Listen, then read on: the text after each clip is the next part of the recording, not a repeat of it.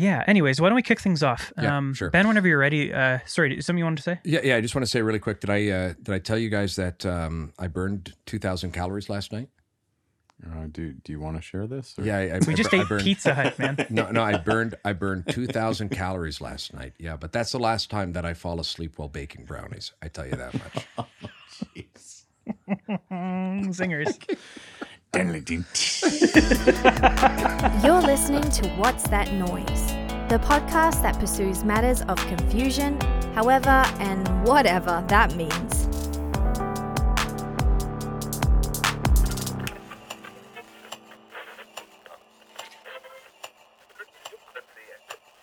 I was invited. It was actually an interesting. The whole story is an interesting one because I had just arrived at King's, um, and I was an invited uh, guest uh, at a conference at the University of Vermont by people I didn't know, um, and and it was a, a subject that was a little bit peripheral to what I do because it was predominantly on temporary foreign workers, um, and so. You know, although that's related to border issues and I'm and I'm aware of it, it's not something exactly what I do. But I was invited and I thought, okay, I'm going to go Vermont and be interesting and so on. And while we were there, it's it's pretty common, like at a particularly a small workshop like that, that at the end you you're given something, whatever. It's like a notepad and some pens from the university or something. But in this case, we were all given uh, a DVD uh, of a documentary that was made by a uh, recently um, um, deceased a member of faculty of the geography faculty, Glenn Elder, and it was called Border Under Construction. And you know, I I took it home and thought, okay, this is interesting, and I watched it. And I have to say, I've there's probably more courses I have taught on the border since then who have seen it than who have not. really, eh? Um, because to me, it, it sort of says almost everything I often want to say in 50 minutes. Uh, so it, it's about these two communities, which are one community. So Stanstead, Quebec, and Derby Line, Vermont, which is effectively one town, but the border runs through it. And for a very long time in its history, I mean, the border early on has some interesting moments, particularly with things like prohibition. And so, you know, there's areas where like a, a home was built, you know, straddling the border and it was on a nice hillside so they could roll whiskey kegs down the back You and can so only on drink in the living room, hon. Yeah. yeah, that was actually a joke when uh, in the film actually the the current owner takes people through and, and she makes some some jokes about that and then of course an unfortunate one for Canadians and says that the garbage collection is from Canada. They take all our garbage, which as Canadians I think we're used to those kind of uh, lines from Americans. But the predominant thing with the film is is looking at this community after 9/11. So after the events of September 11th, and I know I feel like I have to say a, a moment about that because um, I know encountering my students, they're often like, "Excuse me, Dr. Muller, we weren't alive." Yeah.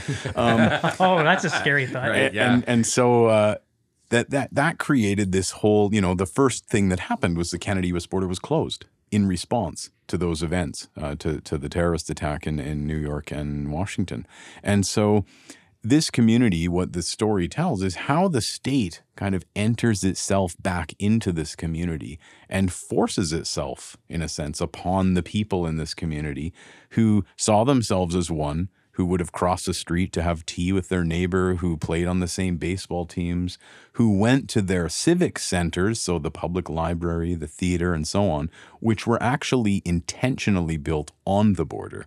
So those buildings, the border actually runs. So if you go to the public library, there's a taped line on the floor um, that is the border, um, and they did that intentionally to say like this doesn't mean anything to us when they did that. And you know, 2001 rolls around those events, and suddenly, you know, years later in 2008, we have the Western Hemisphere Travel Initiative, and you need a passport to cross that border which for those people means that to go across the street to have tea, you need to now drive down the street, go through a port of entry facility with your passport, and then drive back down the street again just to have tea with your neighbor. Uh, what, what what what the border actually physically look like there? Like I mean, like you said, like so so let's say you know, Ethel wants to get together with Doris and and have that nice cup of tea. Uh, would it there like be literally a wall now put put up or like like could they theoretically just say all right I'm just going across the road don't tell the border guards or something like that you know So, I mean, in terms of like some of those spaces, like certain streets and things, there is nothing like a wall or anything like that. The center line of the street is marked. So it's marked that that line is the actual border line. In the downtown, there are actually, they've put planters up and things so you can no longer drive as freely because you may have parked to go to, you know, some burger shop and the parking lot was on the other side of the border. and the problem is now what your your sort of vignette of like, oh whatever, I'm just going to have tea with Ethel. Well, no, the, the border patrol would show up at your house because you're you're being surveilled. So they're watching because this is a border. So this town, so if you just cross the street to go to Ethel's, well, the border patrol will show up with their lights flashing, or Department of Homeland Security, or any other of the, you know, many many different kind of law enforcement agencies that operate in border regions in the United States. They'll show up um, and say, "What's going on? You just crossed a border." Wow. This is interesting on so many different levels, but one of the big reasons for me is that it's really screwing with my idea of what a, a conventional border is.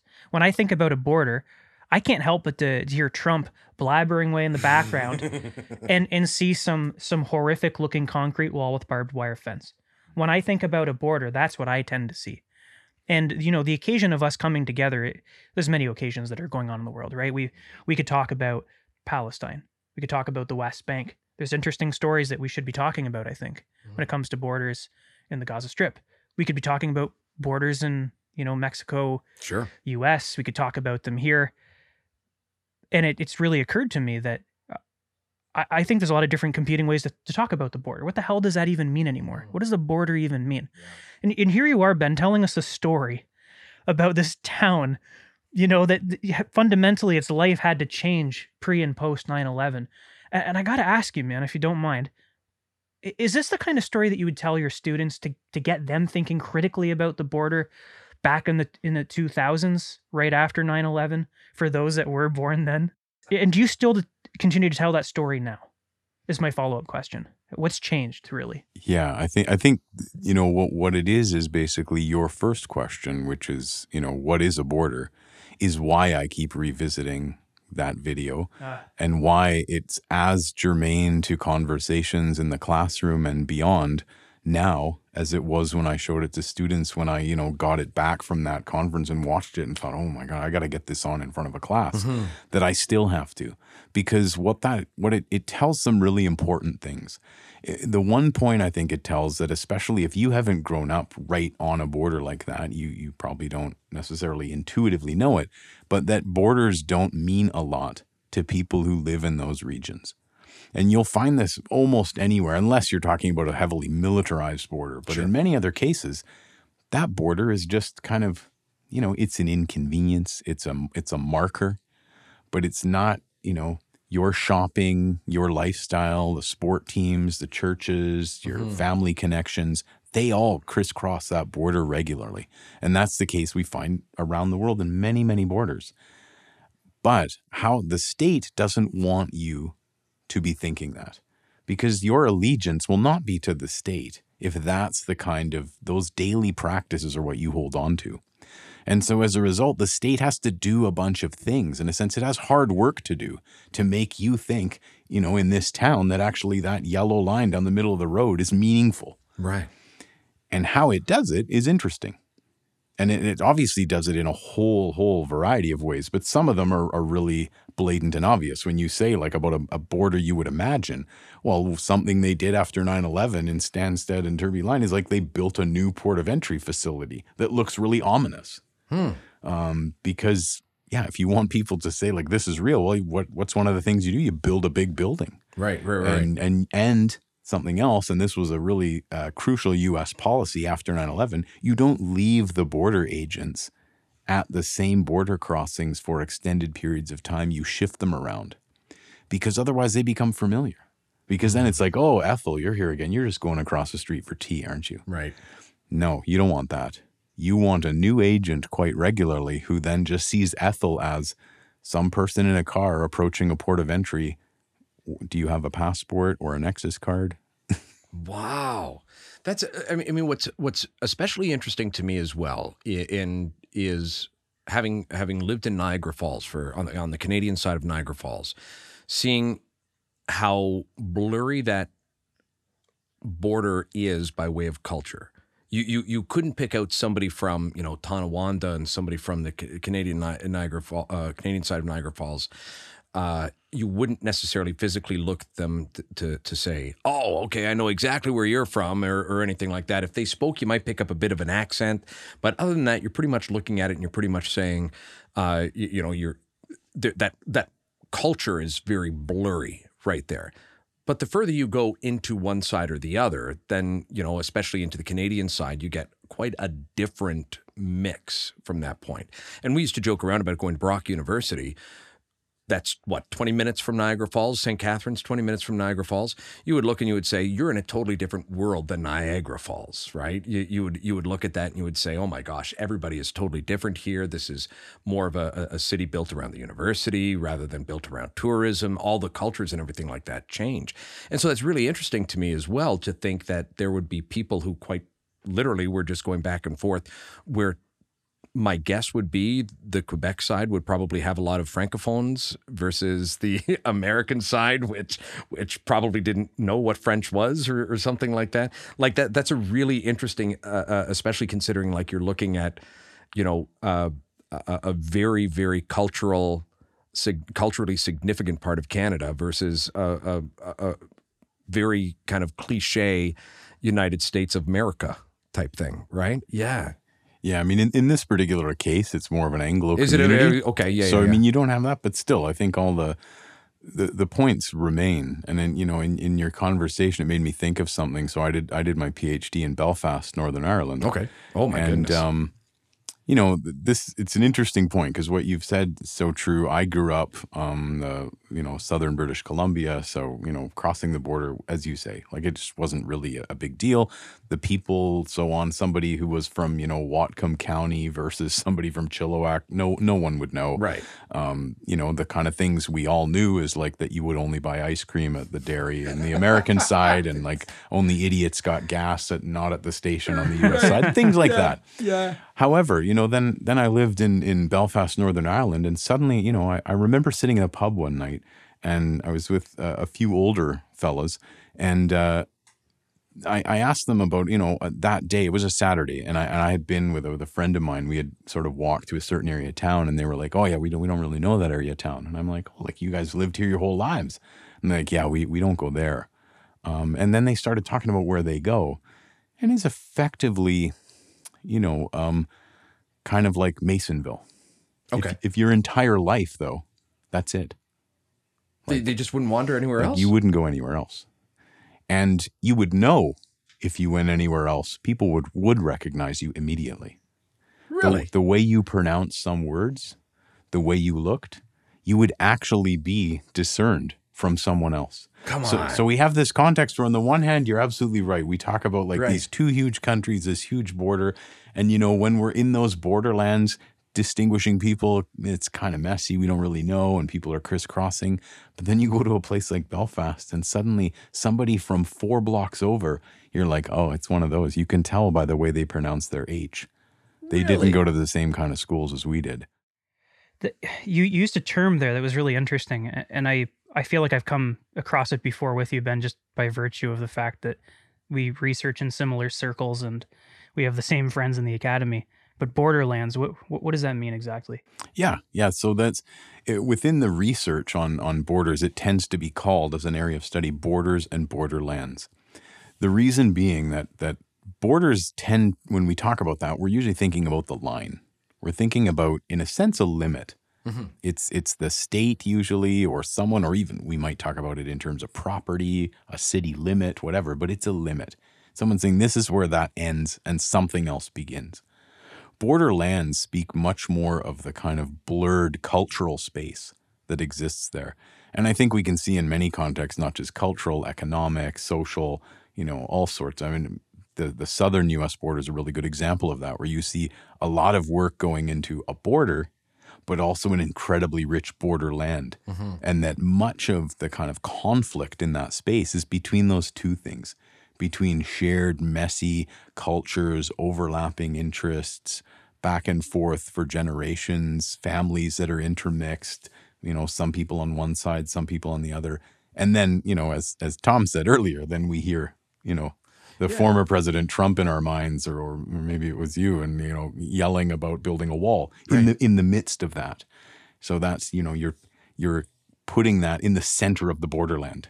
And uh, you know, it just dawned on me something I've got to ask you is, I, I mean, we have the political definition of what a border is, and then uh, you mentioned the culture of the borderlands, but the political interested in you know measuring to the millimeter where their land starts and stops type thing. But then, I mean, even within Canada, for example, I'll, I'll go down down to uh, the, the Toronto area, and there's the Greek area. There's the uh, you know uh, uh, Little Greece, and there's Little China, and and there's you know all of these different different areas, and it's kind of like even those almost have like this. Although it's not written in stone, it's kind of like by code. No, no, no. This is you know this is Little Portugal. You, the, everybody's Portuguese here, and everybody.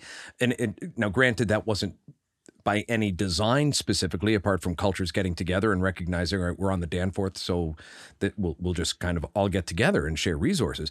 But that would be considered, by your definition, somewhat of a border as well, wouldn't it?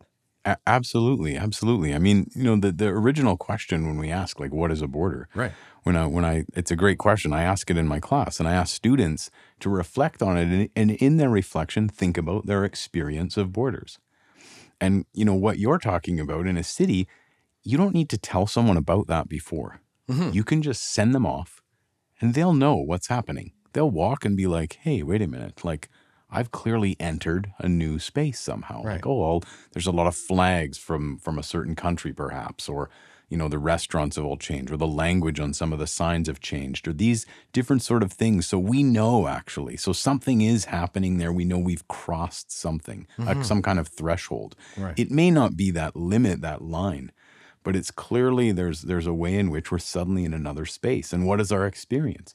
Well, I mean, I think in a lot of those cases, we might just say, well, it's like we get to experience a new culture Right. Which in a lot of borderlands it might be as well but there could also be something else. And so if you ask students tell me about an experience well someone says oh well like my experience of the border is the time like my bag was searched and they discovered that you know i bought an extra bottle of rye or whatever.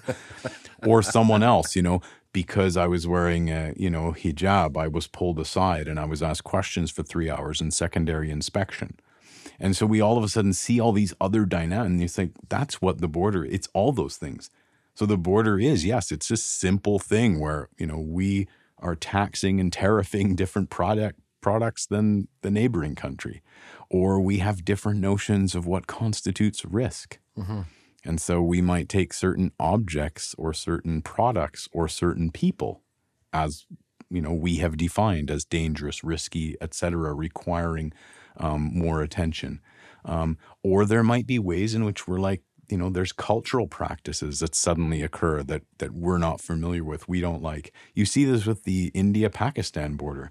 These elaborate like performances that go on because I I would say, you know, if I had to say like, give me one word that that the border is, I would say ritual. That- Ritual. Yeah. What an interesting choice I, of words. I don't think I ever would have come up with that on my Yeah, own. yeah, like yeah. even if I were to take your class, That's Right. maybe and that I just was shows one of it- your students at one point in Maybe time. that just shows how ineffective a professor I am. How did? oh, okay, just a quick aside. How did Tommy do in your class? Did he do okay? He did very well Did in, he? in, Yeah, the, all in the right. end. In the end- I, I got to tell a story. Oh, this could really spiral out of control. Uh, so uh, the first time that uh, Ben, and I call him Ben, he's one of my best friends. You, He's you- in you my guys have party. no idea. Just by the way, you have no idea how intimidating this is to to have me mentioned. You know, I went to Brock University, and then you guys have. Yeah, well, I'm Doctor Ben, and I'm Doctor Tom, and oh, well, while I was touring the Turkish area of that school and doing research through the old Vatican. Well, let- this- like, this oh, story will bring- right, no, that's good. this story will bring things down a notch for you because I mean, like, I didn't have my PhD when I was one of his suffering students. So Ben had just come out from the West Coast. It was his first year teaching full time at King's University College, and uh, I was in a class called uh, Critical Security. No, it wasn't Critical Security Studies. It was American foreign policy. American Foreign Policy. Excuse me. Uh, You guys and gotta, you guys gotta do better at naming your courses. Like, you guys needed some PR help on that stuff for crying out loud. It's Man. get, it's getting better. yeah, oh, is it? it is improving. It Yeah. depends who you talk to, though. Yeah. So yeah, it was American foreign policy, and and Ben was going to teach the second half, and the first half of that course, the first semester, the first term, was taught by uh, our late friend Will McKercher. Really, really wonderful man. So just before the transition happened, and around Christmas, and Ben's getting ready to step on as the prof, take take the reins. We all go out for a drink, right? Get to know the new prof, and I was doing pretty well under Will McKercher's wing. Like he he saw me as a student that wasn't that committed. I I did what I thought was expected of me, and I did well. Okay. And I thought I'd have some fun with this guy. So we were at the what was the name of the, the bar again? I think it was the bungalow. I we think were at the bungalow, and um, a song came on, and I I knew the song really well, and I loved the song, and I I challenged him a bit, and I was like, "Hey, new professor guy, you can name this song, I'll buy you a pint of Guinness." And what was your response, Ben? Well, it was, it was Cantaloupe Island, and I think it was at Madison Square Gardens. I think. Pat, Pat Metheny. Come uh, on. he he he was able to name the date of the recording. I was just gonna say, it gives you like uh, actually the album uh, photography was done by. Uh, so then, so then I was just shocked, and people laughed like, "Oh," and all this, and then he just kind of looked at me like, "All right, let's go. Where's my pint?" yeah, yeah. So I got him his pint, and then then you know we had our break, and then the new semester started, and uh, we had our first week, and that was kind of orientation with Ben, and then Ben had said. Uh, I know we don't have a presentation schedule for this term, and at the fourth year level in a political science course, the students are presenting and you're you're having conversations, and you're adjudicated on how you, you present what you're presenting and the conversation that you facilitate afterwards. So Ben said, "Who wants to go first? And I volunteered right away. I'm like, I, I, I broke the ice with this guy. It was pretty funny. He caught he caught me out. I bought him a pint of Guinness. Right. My bad, but I'm gonna throw it back at him, and I'm gonna do the first well, the presentation. getting's good. I'm gonna get Yeah. good. So I did a presentation. I don't remember what it was on, and then afterwards, He he, just he just sort of sat there. and He didn't say anything, and nobody said anything either. And uh, I I just sort of like shrugged my shoulders, like, "Are you now what? Like I can't have a conversation because he's clearly not happy." Right. And the and what he said, I'll never forget. He's like, "Everyone, that right there is a perfect example of what I want you to not do in this course." Oh no! oh no! That's what happened. It sounds a lot worse when he put it that way. It- no, it sounds a lot worse when it comes from his mouth. You should have bought him that pint. He was I was hungover and devastated. angry. I was Yeah. devastated. Oh my god! Well, I- what did he? What did he do wrong? I don't. To be honest, I don't even remember. I just winged Um, it. I oh, winged you didn't have Yeah. the. Oh, yeah, okay, I, gotcha. I, Yeah. I had made a habit at that point of um, resting on my laurels. I tried harder at the end of my undergrad, but uh, he's a very, very well trained guy, right. right? And uh, he, as as he says famously, and I've used this term before. I didn't find my PhD in a Cracker Jack box, right? I use that term. I've used that on that term in this show and in my work for years, and I got it from him. I did find mine actually in a Cracker Jack box. Yeah, it's, yeah, it's yeah. not that Will the wasn't great. It's just Yeah. that, uh, you know, Ben was younger and, and is in a very, very uh, focused and specific field of study, right? Right. So I was in his wheelhouse and he and he caught me out. It was great. A very humbling moment. Yeah, no very, doubt. very humbling moment. Yeah, but I I, I do want to come back. I, I want to kind of bring this back uh, uh, somewhat on onto where where your expertise lies, but also just off of that. Um, it's just occurred to me that we've been talking about. Um, we've been talking about kind of the, this the, the role of borders, what a border actually is, things along those lines, and it, it just dawned on me only because I was I was teaching my my grade fours about the Anishinaabe Ojibwe uh, people, and I had to show them kind of where they were. And the map that I showed them, it was the overlay of kind of wh- where they would kind of have traveled through, overlaid onto the U.S. Canadian map. And it dawned on me how strange it would be for these settlers to come in, these colonizers to come in and start pointing at and saying, "Hey, yeah, this this exactly here is where this state starts, and this is where this country starts, and now this is a different country, and you have provinces now, and and by the way, you don't report to me anymore; you report to this person and this person and this person. Like, how confusing would this whole divvying up of land be to a First Nation culture that, quite frankly, just looked at everything? Like that would be such a confusing issue for them. Yeah. Um, so a few things. I mean, what- it, that story reminds me of once I was having a conversation with someone, and they were kind of contesting my line that borders were so synthetic, and I said, okay, like look at Saskatchewan or Montana. Oh. like I'm sorry, but like land isn't shaped in boxes. Mm-hmm. Um, and I think that's the point, right? That we- had um, there's a there's a book called The Conquest of America by uh, um, Todorov. It's it's an excellent book, and part of his argument there is what how it happens is this kind of there is a sort of cultural clash when the settlers arrive um, and indigenous peoples, and it's it's a, actually a cosmological clash.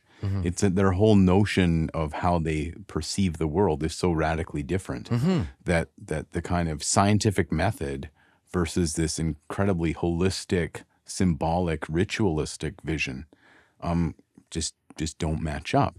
And I mean, he makes an argument about why it is that one of those ends up, you know, quashing the other.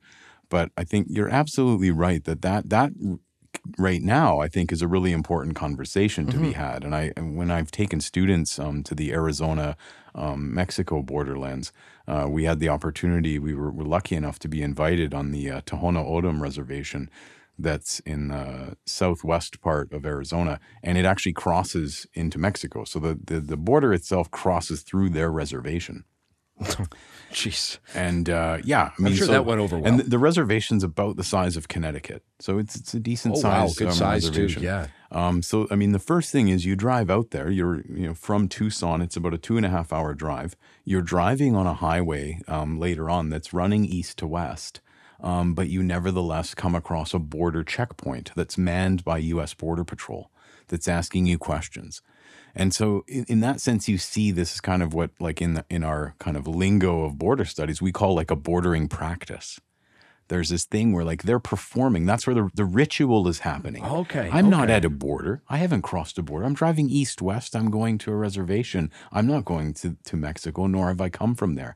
But here it is. I'm encountering um, a particular uh, uh, uh, border agency, and and I'm getting questioned. And I'm being asked for papers potentially, and so on. So there's there's that experience, and then you go to the actual reservation and you talk to people, and we had an amazing visit. But we a couple things we found. First is that for a very long time there was no sort of wall there or anything, and people crisscrossed the border. But of course, there's a lot of illegal activity that goes on along that border as well, in terms of trafficking of narcotics, of weapons, and so on. And the folks involved in that quickly realized that one of the least policed areas um, was this reservation. And so that became a space where they would leave a lot of things. And so the local community said, we, we need something to be done about this. Well, the state does what the state does it threw up a fence. And so, yeah, things couldn't come across as easily. They weren't left there. There wasn't like abandoned cars and things anymore. But as time goes on, all of a sudden this gets more heavily securitized, just like every other part of that border. And now you have a high fence, you have gates, then the keys to which are no longer left in the hands of the Native Americans in that hmm. area, which they historically were. Mm-hmm. And so now when there are funerals, many of the people actually reside, like come, their history comes from the southern part of the reservation. They actually have to pass their bodies across this fence. Come on. So it's it's an incredible indignity to the people, um, and border patrol rather than patrolling the border, it's patrolling the border of the reserve to an extent, and it's turned inwards. And so there is really really um, poor relations, particularly between young people on the reservation and border patrol. And you just you have a, a real mess. And I think the, the point is is that you have again clearly multiple. That's a perfect example of the borderland yeah. borderlands are a mess. There's all these different identities and claims and interests and and rituals and practices and symbols that are all and suddenly the state rolls in and it wants this kind of certainty. It wants to say like here's the line, here's the end as you said, like measure to the millimeter and there are things about water rights and resource rights and all these Yeah. other things Yeah, that yeah, are that are wh- how that's bound up. Make it black and white when it's inherently gray. Absolutely. And that that you see that like this the the suffering and in a sense you it doesn't seem solvable Right. when you're there. You it this seems like this is just a mess and how will you ever get out of this? Yeah, and I, I think that's probably where a lot of people are frustrated right now. Eh? Is is just this idea that so many people are frustrated. You know, uh, on the American side, how many times did we hear, "I'm so embarrassed uh, with with President Trump. I'm gonna move, and I'm gonna get out of here." Or you hear it a lot in Canada. Oh man, if this liberal government gets voted in again, I'm gonna leave and go down to the states or something something along those lines, right? And you hear that, and then you you realize there's okay, but there's the border there, and that border land that you talk about makes all the difference in the world, really, in a situation like that, doesn't it? It's almost like you have to look to the borderland intentionally to see how messy things really are. Right. Like you get the one political narrative that comes out of the Trump camp, for example, or another narrative that comes out of the Fox News versus the CNN camp, for example, as another example, I should say. And they they tend to paint these very neat and tidy pictures of what's going on.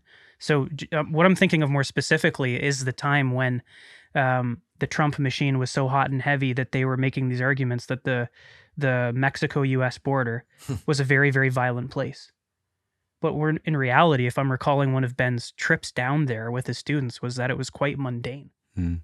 Yeah, absolutely. I mean, uh, we went down there. Um, I guess it was 2018, and uh, there was supposed to be the caravan you know, there was all this talk of the oh, caravan right. yeah. going to be Mhm. there. And you know, when it, this became like a lot of students wrote about this when we came back, that basically they like, you know, you said like, well, what was something that really struck you while we were there? And a lot of students said people repeatedly saying to us, "Look around, no caravan." Right. Yeah. That, Yeah. that, that this wasn't happening. This kind of, and you know, and uh, this old Polish friend of mine used to always say, "Things look worse from far away." And I think borders are a great example of that, right? Yes. You know, who is who's pushing that kind of vision of the border as this like lawless, Yeah. wild place? It's not the people who live there. So, but but that's your background, right? Like, or that's like like your your expertise is is the security element of, Yes. of the borders. Is it done to justify the security, or does justify the spending, or justify uh, the the ritual of if you're coming in here, you got to have a, a really mean face to be a you know scare people away and stuff like that. Like, w- what is the the the catalyst for all of it? I think what what's happening is there's contested notions of what security is. And for me, I would say I w- Yeah, Well, let's break that one down. yeah, yeah, yeah, yeah. That's really interesting. But can we can we break it down just a little bit? Yeah, for sure. I mean, eh, so one of the fields that I that I've kind of been trained in and come from is critical security studies. And if I, you know, the sort of elevator pitch of what that brings to our understanding of security is is that singular point that security is not an objective concept, that it's contested, that you can say something is all about security. I can say something else. We can make persuasive arguments, but it's not naturally only about tanks, guns, and borders, for example. It could potentially not be about that. Or, in fact, and part of the reason that this uh, field emerges after the Cold War is to highlight that many of our conversations and notions of security are, in fact, the opposite. They are actually about insecurity. They are what is dangerous. So, the arms race, for example, that was presented as security. But, you know, after the fact, people say, wait a minute, like being on the brink of a nuclear holocaust, as maybe like we're in a very small way revisiting, isn't actually security. That's radical insecurity. No one feels safe. And so I think in Borderlands, that's a really key point when one might say that security means that I can easily visit with my cousin and work on the other side of the border and, you know, be intermarried and have two passports and all these kinds of things that this can be part of my normal life and allowing that and allowing commerce to flow that this is security. But a different notion of security that does a lot of othering so where you're constantly framing the, the folks on the other side not as part of your borderland. But if going back to that town you know if you say like look i know you meet ethel all the time for for tea but remember she's american. She's got a different flag outside her house. She's got a different president. She's got a lives in a completely different political system. They don't believe in the same things we do. If you continually start to do that you somehow all of a sudden there's this kind of mistrust and danger that develops between those and i would argue that's actually insecurity but that has been by and large how the border and how when we think border security that's what it's been all about it's been about basically doing a violence to the borderland by saying those folks are different than you. Watch out. And sometimes it's easy because they happen to look a bit different. So then then the state's job is a lot easier. You know, sometimes there, there's it's a bit more challenging. So you look in that town, it's a challenging job. They've got to do a lot. They got to put lots of big buildings up. They got to drive a lot of crazy looking cars, put paramilitary garb on people, make it look like something's going on because nobody really buys it. Um, whereas in other places, well, people already are kind of halfway there because of maybe popular media and a whole variety of other things that are already presenting that story. What a what a crazy predicament, you know, to have a government and its, you know, related third parties, the private sector companies that we've been seeing increasingly participate in border practices come along and present security as a thing that makes people safe when it is in fact the thing that can make things extremely unsafe. And so before I derailed your explanation when Al asked this really great question like why do this? A lot of this I think comes down to what? Like entertainment, money, what the hell does the border mean? When you were teaching the borders, when you first came out to Kings, and even before that, when you were at SFU on the West Coast, um, you, you would tell these students a story about like the border after 9-11 that that changed fundamentally the way that town interacted with with itself.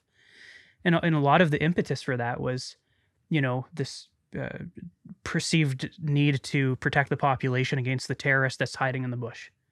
When in fact, you know, the state of Washington, 70% of that state within a, a, few years was employed entirely by the war on terror. So there's this, this huge impetus to make money off of this, keep people employed. The military industrial complex, mm-hmm. as it were, keeps people employed.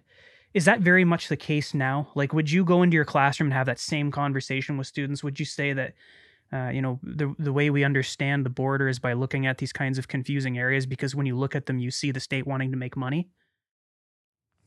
I, you know what, I, I would in some ways. Um, so I, I, would, I mean, Todd Miller, who's written some great books, um, one of which called The Empire of Borders, talks about the border industrial complex. So there, there's a lot of money. There's to a be, turn. There, there's a lot of there's a lot of money to be made in border security of that brand, right? Um, and and I mean that's where it gets in when you get into a borderland, particularly like a borderland I'm familiar with, the kind of Sonoran desert borderland of, of uh, Arizona and uh, and uh, Sonora.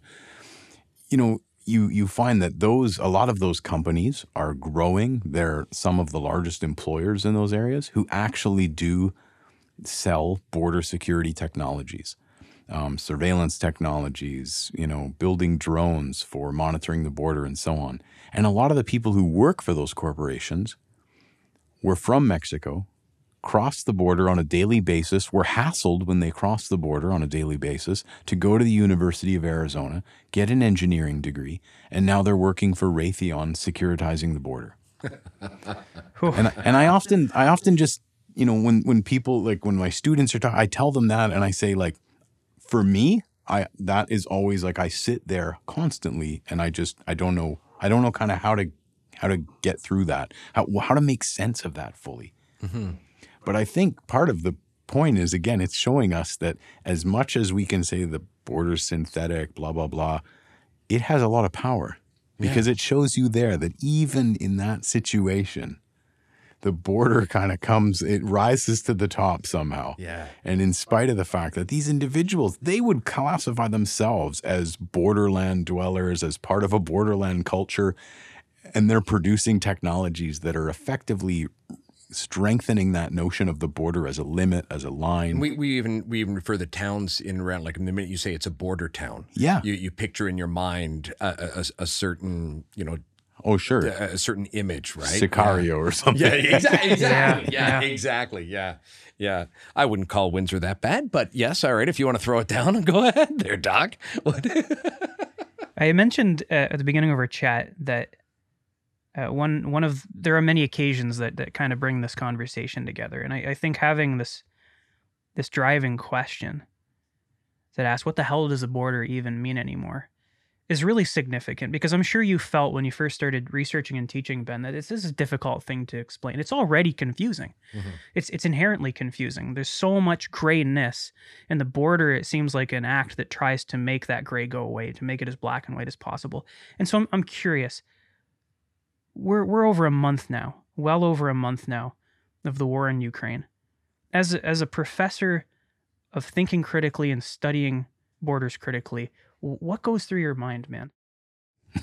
A, a lot. the, the, the, the people who live with me suffer. Yeah. Yeah. So, so this is where we say, stay tuned for part two of our discussion with. Yeah, I think, I mean, the first thing I'd say is that all of this, I'm attracted to the the fact that this is a hard nut to crack. Um, that that this is like unclear, that it's that there isn't an obvious answer, that it's it's always this really, really murky, messy space.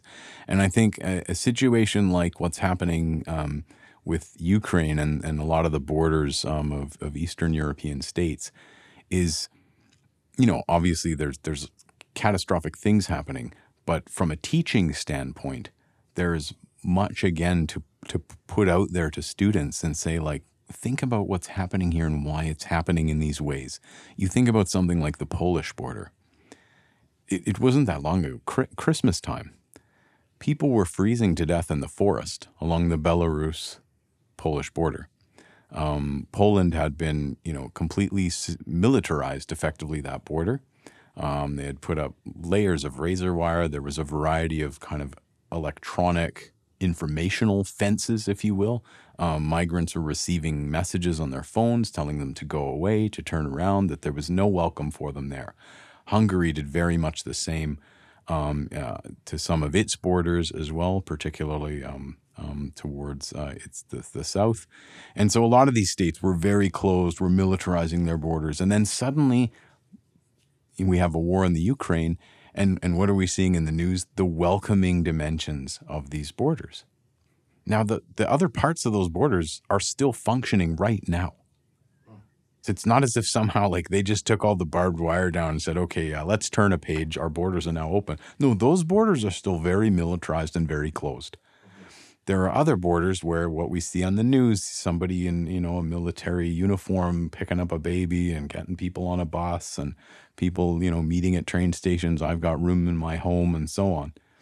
And I think in that sense to try to think through the the the absurdity in a sense of a border looking at that is a, is a great thing to try and think about what exactly is happening there why is it that this is happening why is it that you know i, I thought about it today i you know for a while there everybody not everybody some interesting folks that i would see driving around with canadian flags um, on their vehicles and and you, you Not kind just, of a, hey, not just a Canadian flag, but it has to be a Canadian flag on a hockey stick. Right. Okay. Yeah. Yes. Yeah. There's not. Yeah. yeah. so you know you had some of that and then today it struck me because i saw someone with like a similar sort of vehicle let's just put it that way and there was a ukrainian flag on on it.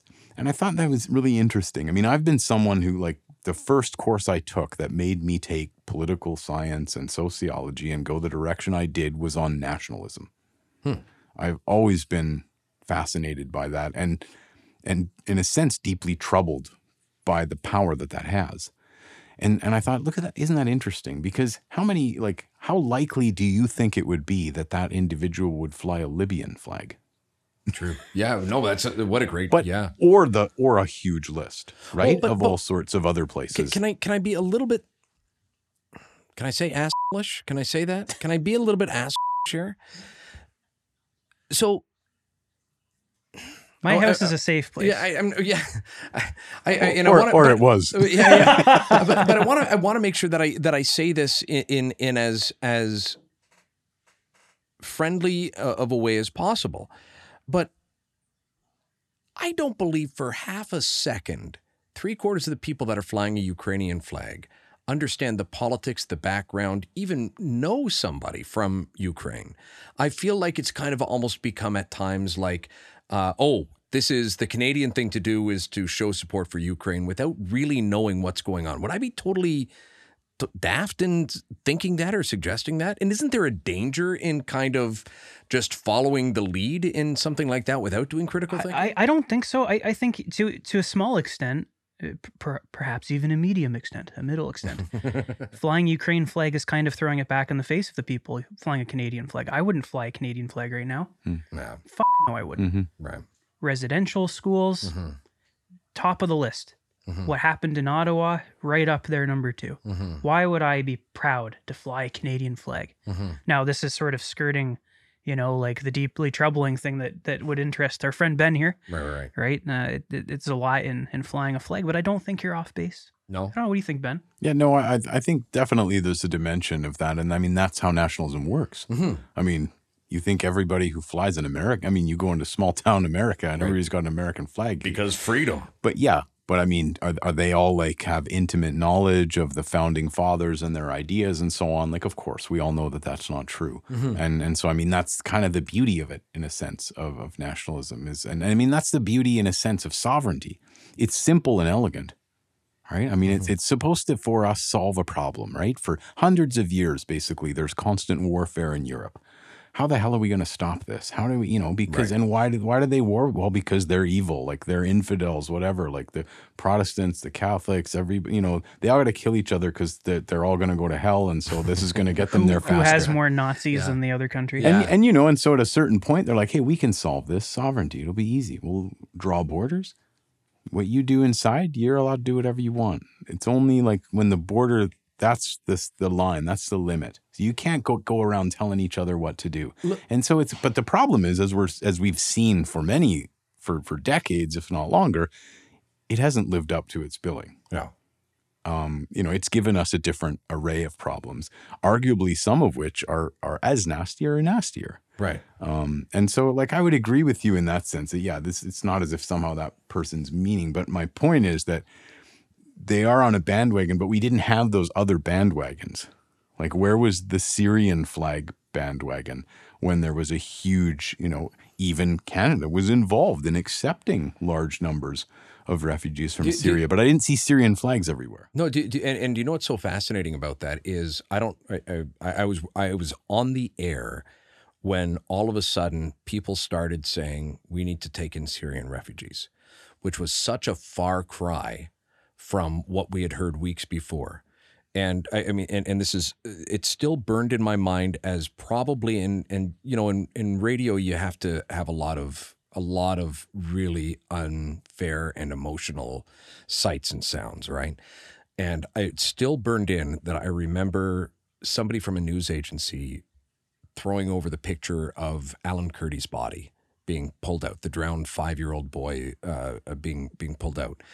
And it was that picture that had everybody finally say, Oh, now I get what this is about. Okay, we can start opening up our doors to Syria. But before that, it was kind of like in your mind, just to your point, it was kind of like, Oh, no, no, no, no. I know Syrians. They're the Muslims and, and they're the, the radicals and they're the, we can't have them in our place and everything. Um, and, and so I, I totally agree with you that I don't think, you know, I don't know if it's, as as strong you can call it racism or simply ignorance or uh, uh, simply kind of we we tend to as as you know uh, Canadians we tend to see ourselves one way and only want to help out people that see see the same people. I know uh, the church that I attend, uh, the the priest got blowback from a lot of Catholics because they sponsored a Syrian family and they're like, but they're Muslims. Why would we sponsor them? I said, well, you know, we're all in the same boat here, like guys. Like let's let's you know, um, but and, and I think I think that there's a lot to that. Um, but but you're right. Like it it is upsetting to look and say, all right, so how did we all of a sudden say Ukraine, the borders around Ukraine make it safe for us in Canada, whereas the borders around Syria make us not want to allow them in and stuff like that. Have you been able to figure anything like that out? Was as to what it is that that made us say Ukraine, I'm going to fly a flag, show my support. Syria, ooh, not so fast. Yeah. Well, I mean, I think there's a few things going on there. I mean, one of which, and this has always been an important dimension of, of kind of border politics in a way, has been the power of diaspora communities. So, you know, when communities end up leaving uh, a country and they go elsewhere, but they remain engaged in their home culture and home politics and so on. Right. So, you know, when when I lived in Northern Ireland, I never forget the first year I was there for St. Patrick's Day. I asked someone, you know, where's the best place to go for St. Patrick's Day? Where should I go? and they said Boston. And I was like, oh, like I'm finally living in Ireland, and your answer is to Right, get back on the plane and go. and and I mean that's the point because like you know in many ways in terms of like finances, in terms of political support for what went on in in Ireland for many years, to understand that you actually had to go to the United States. Hmm. And I think like the size and and even political level of political engagement of the Ukrainian diaspora community in Canada is relevant to this. Yeah. It definitely is. I mean in the in the prairies they are a sizable population for many years in the build the building quote unquote of Canada when we were trying to settle and move um, indigenous peoples off their land and take it from them and you know with people out there tilling the land in inhospitable climates where did we go we went to the Ukraine said hey mm-hmm. this is a pretty inhospitable place Yeah. you probably do well living over here so come on over and so we invited those people here at the turn of the 20th century. And so I think like all of that is part of that story. You know, Right. you, you have to I, I think those are really important dimensions. And I think they're important dimensions when we when we maybe understand or want to problematize borders as well. Because it highlights for us that like the border isn't where it's supposed to be it's not that line down of. So in other words, like if you want to understand what's what going on with Canada and the Ukraine right now and Canada in NATO, you need to go to Winnipeg. You don't need to go to Brussels, you don't need to go to Kiev, Right. right? Yeah. And it's a, it's a similar thing. Like, you know, you want to understand like why did the troubles sustain for so long in Northern Ireland? You need to go to Boston. Um, you know, like why is it that, you know, the United States has, you know, all these, you know, kind of issues with Cuba that are so prolonged? Well, I mean, if you really want to understand them, you go to Miami. Like the, these are important dimensions. You know, why has Canada been so involved in Haiti for a long time? Why are Haitians arriving at you know an area of the Canada-U.S. border and skirting the third country national legislation? Because Canada has been involved with Haiti for so long. Mm-hmm. Mm-hmm. So I think those all show us the messiness. And I think now increasingly, when we think about the migrant patterns and what's going on in Ukraine, when we think about refugees coming from Syria, for me, increasingly, when we want to understand borders and migration, we need to look in cities. That's where that's that's where this is all actually happening. The border is it, it the border is a ritual. Mm-hmm. The border is a great big wall, but guess what happens at that wall? Actually, not a whole hell of a lot. Some contractors make a lot of money and build this wall. it has really awful impacts on the migratory patterns of a number of animals, has some, some really devastating impact on them.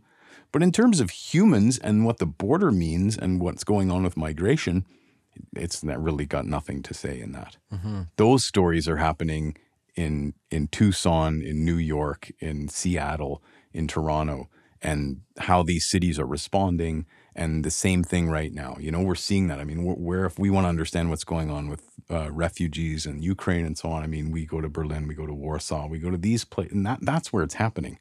Mm-hmm. At the border is a photo op for the nightly news. Mm-hmm. You know, some soldier grabbing a kid out of a bus, but that's not actually the the the, the work of of what's happening. And I think that's where like something like Borderland is a much more useful contact con, uh, concept because it's got that bundle of issues that we need to think about. And Tommy, I know, I I know, I've been uh, grilling questions, but this, this to me, like you, you guys have worked together, uh, and so kind of have an idea of how each other think. Whereas I'm such a noob into this, and I find the whole idea just so, so fascinating. So I'm sorry if I'm stepping on your toes so much there, Doctor Tommy, but um, I, I, I do want to, I do want to, I, I do want to ask about safety because,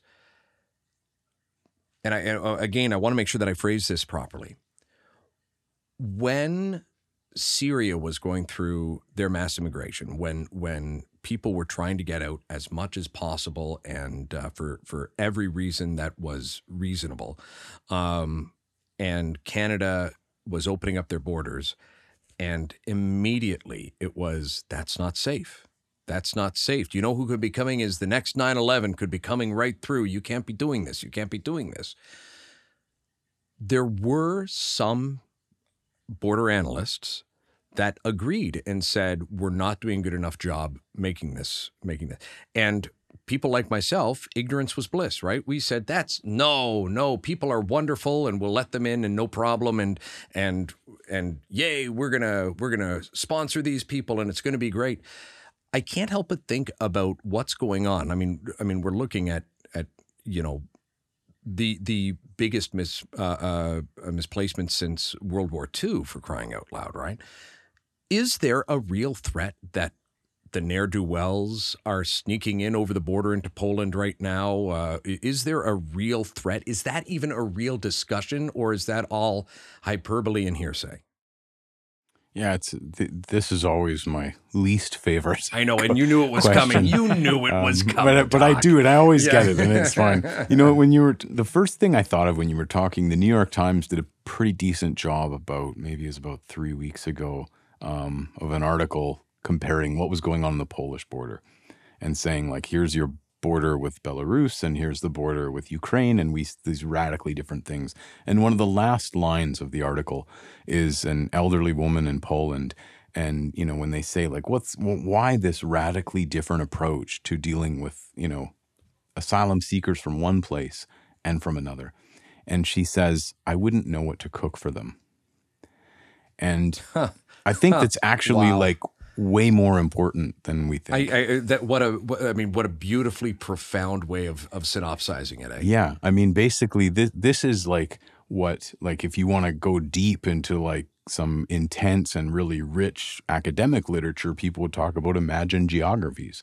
This idea that you know you think about the places that most of the folks you know have been, or where they know folks from, and what's familiar to them.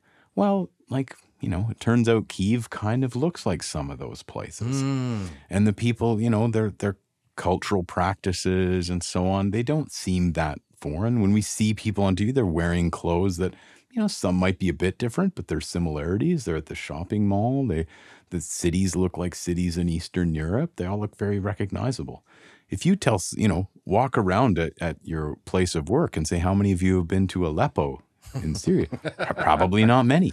Right, unless they're from Yeah. Aleppo. and then ask them like, do they know anyone from there? Prob- probably not. right. And I think that that's a key part of, of what's going on in terms of our response to to different groups and our notion that somehow the danger comes from the unknown. So it's not an actual threat. Nobody, uh, if I'm understanding correctly, it's not that that people actually felt that a Syrian is going to come in and become a radical Muslim and bomb us, and that was going to be a, a terrible thing. It was more along the lines of they're going to. I don't know what to talk to this guy about. I don't want them here because it's going to be inconvenient for me. Well, I would say actually one leads to the other. That Okay. the fact by not knowing in any way and knowing in this kind of rich sense, by no not knowing the other, not know not having a sense and like a respect in that knowing, that as a result, one can quickly fall prey to those other kind of narratives. Mm. And if you think about it, I mean, how many films and, you know, TV shows and so on depict, you know, Ukrainian terrorists doing nasty things to Washington? but how many have like you know basically an Arab of some Right. description? And again, it's classic Edward Said, who came up with this, you know, who's a, a professor of comparative literature, who came up with this concept of Orientalism that was talking about the stereotyping and othering of those from the the Middle East and the Arab world. And I mean, that is like just everywhere in our society and has been for a very long time having said all that, it doesn't mean that what I'm saying is there is no notion of threat when you allow large numbers of asylum seekers in, that you should say there's absolutely nothing to worry about. Everyone means well. That would be absurd to say in any context. Um, so, I mean, I think you always, you know, have to do your due diligence, but due diligence and you know what we could say like what what somebody like like a writer Alison Mountz calls the death of asylum basically saying you increasingly create policies where people can't even claim it because you you know send them text messages on their phones while they're walking to your border or you send ships out to stop them before they enter your territorial waters or doing all these things that's a whole other thing. That's not due due diligence at all. Um, so I think I I think you're spot on with all of it in a sense, and it's all very messy. And the problem is, like a lot of these issues, these are too complex for uh, two and a half minutes on the news at night. Oh gosh, trust me. When I was a newscaster, that, that used to be the one big thing that that, that always ca- killed me was, all right, uh, uh, here's what's going on in Syria. You have 30 seconds. What you want me to do? What now? You've got 30 seconds to put this in Yeah. the news. Well, and exactly. And so, what are you going to talk about? Are you going to talk about, you know, the new school that just opened? You know, are you going to talk about the way in which Hezbollah is actually like been, you know, the most, um, you know, effective actor at reconstruction and rebuilding schools and providing, you know, uh, healthcare and money for people after, you know, the war with Israel? No. That's the, you know, you don't have time for that because then people are, what Hezbollah? Like, I thought they were terrorists. What's Yeah, going on? What did, yeah, yeah. you have no time for all of that. And so all of a sudden, like everything, it, it's way easier to just, you know, keep playing the notes that people already know. Right. Otherwise, they think you hit a wrong key. Well, and, and who who was it uh, back when I had the show on CJBK, uh, and and we had the Syrian expert on, I, and I've totally forgotten his name. I don't Brilliant remember. his- guy. Oh, um, so two two names came to mind when you when you said that. It was either the the director of UNHCR, or it was the the director of uh, the Islamic Center for Ontario, wasn't it? I'm, I I I, I want to say he was one of your university professor buddies that was coming in for a lecture or something like that.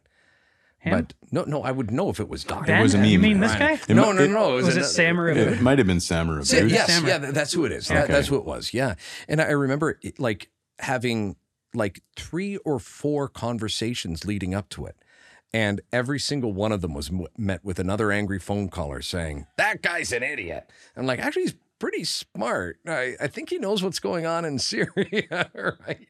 But but I think yeah, like I think that there's kind of like you said, you, you know, just this refusal. No, that's I don't get it, so I'm not going to get it, so I hate them, right? And then it just grows from there, right? Yeah. There's there's some real racial undertones that are you know obviously coming out as we're talking about this sort of thing. I think Ben hit the nail on the head when he said that you know Kiev looks like a lot Mm. of places around here. I just, I just love that quote. That quote of I wouldn't know what to cook for them. Like that that that is the epitome of I think what you know uh, it's it's symbolic and it's also it's also literal, right? With what it is. Yeah. And I think there's something to the fact that when you read that and you read that and you you see like okay, this is like an elderly woman who's like opened her home to some Ukrainian people. Like the first thing you don't think when you read that statement is what a racist old lady. Right. In a sense it's true. But but the point is why? And and I think part of my point is it's at the border. Borders are racist. Like by definition. That's what they're about. And so, of course, she is, but you don't, you, you can't say that because that's like here, she's actually showing hospitality. Right. She's, but one could argue that actually what is needed is radical hospitality, being hospitable to the people you're a bit uncomfortable with. Right. And that's really hard when you have something like a border. I mean, the, uh, a colleague of mine, Reece Jones, has just written a book called White Borders, and it's about the history of the U- U.S. border. You know, the, the extent to which the, border and what it has been all about has been about racism f- since forever is actually a super easy story to tell. That that is I can't know? believe like that's one of those things, you know, you ever have that Damn it! Why didn't I think of that? That's so blatantly I've had obvious. that. We but we've had this we've had that moment in every guest that we've had. I on. know. And and this is that moment happening again. Really, what we're I've- saying is you're not that smart. That's okay. That's you are not the first to say that, so you know that you don't you don't get that one cornered. I, I but I'm I'm grateful that we can come away from this uh, recognizing that we've been able to make this connection, and I wouldn't call it a clarity. I wouldn't call it a, a, a making a, a you know a line between two dots to walk away from a conversation like this and say I learned something new. It's it's it's for me. It's we've learned even more how friggin' confusing the, the borders are in a world that around borders that is inherently gray border practices and bordering and trying to put up a wall tries to make that go away and it just doesn't simply work like that Mm-hmm.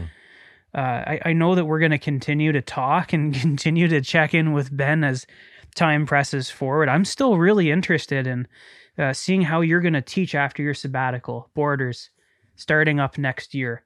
I, i'm really interested to see what's going to be different from the time that you started introducing the concept of the messiness of borders to your students through the you know the anecdote from the beginning of our conversation about that quaint little town that had a wall or a line running through it I, i'm sure it's going to change again and I'm sure it's going to change again over and over and over as, as time progresses. And uh, I hope we can get you back on to talk about that, Ben. That would be really great. Mhm. I'd, lo- I'd love to come back. I'm launching a new migration and border studies program in the fall. So lots of things will be different Oh about how oh I teach. God. So Lots of more Oh, confusion. man. You're going to need another sabbatical just to figure that out next year, man. yeah, sure. I'll, I'll try to push that argument too. Thanks for tuning in to another episode of What's That Noise? If you haven't done so already, please subscribe to the show on Apple Podcasts or your favorite podcast app. If you have a topic or guest in mind, don't hesitate to get in touch at WTN Cast. Stay tuned for bi weekly episodes, and until next time, keep listening to the noise.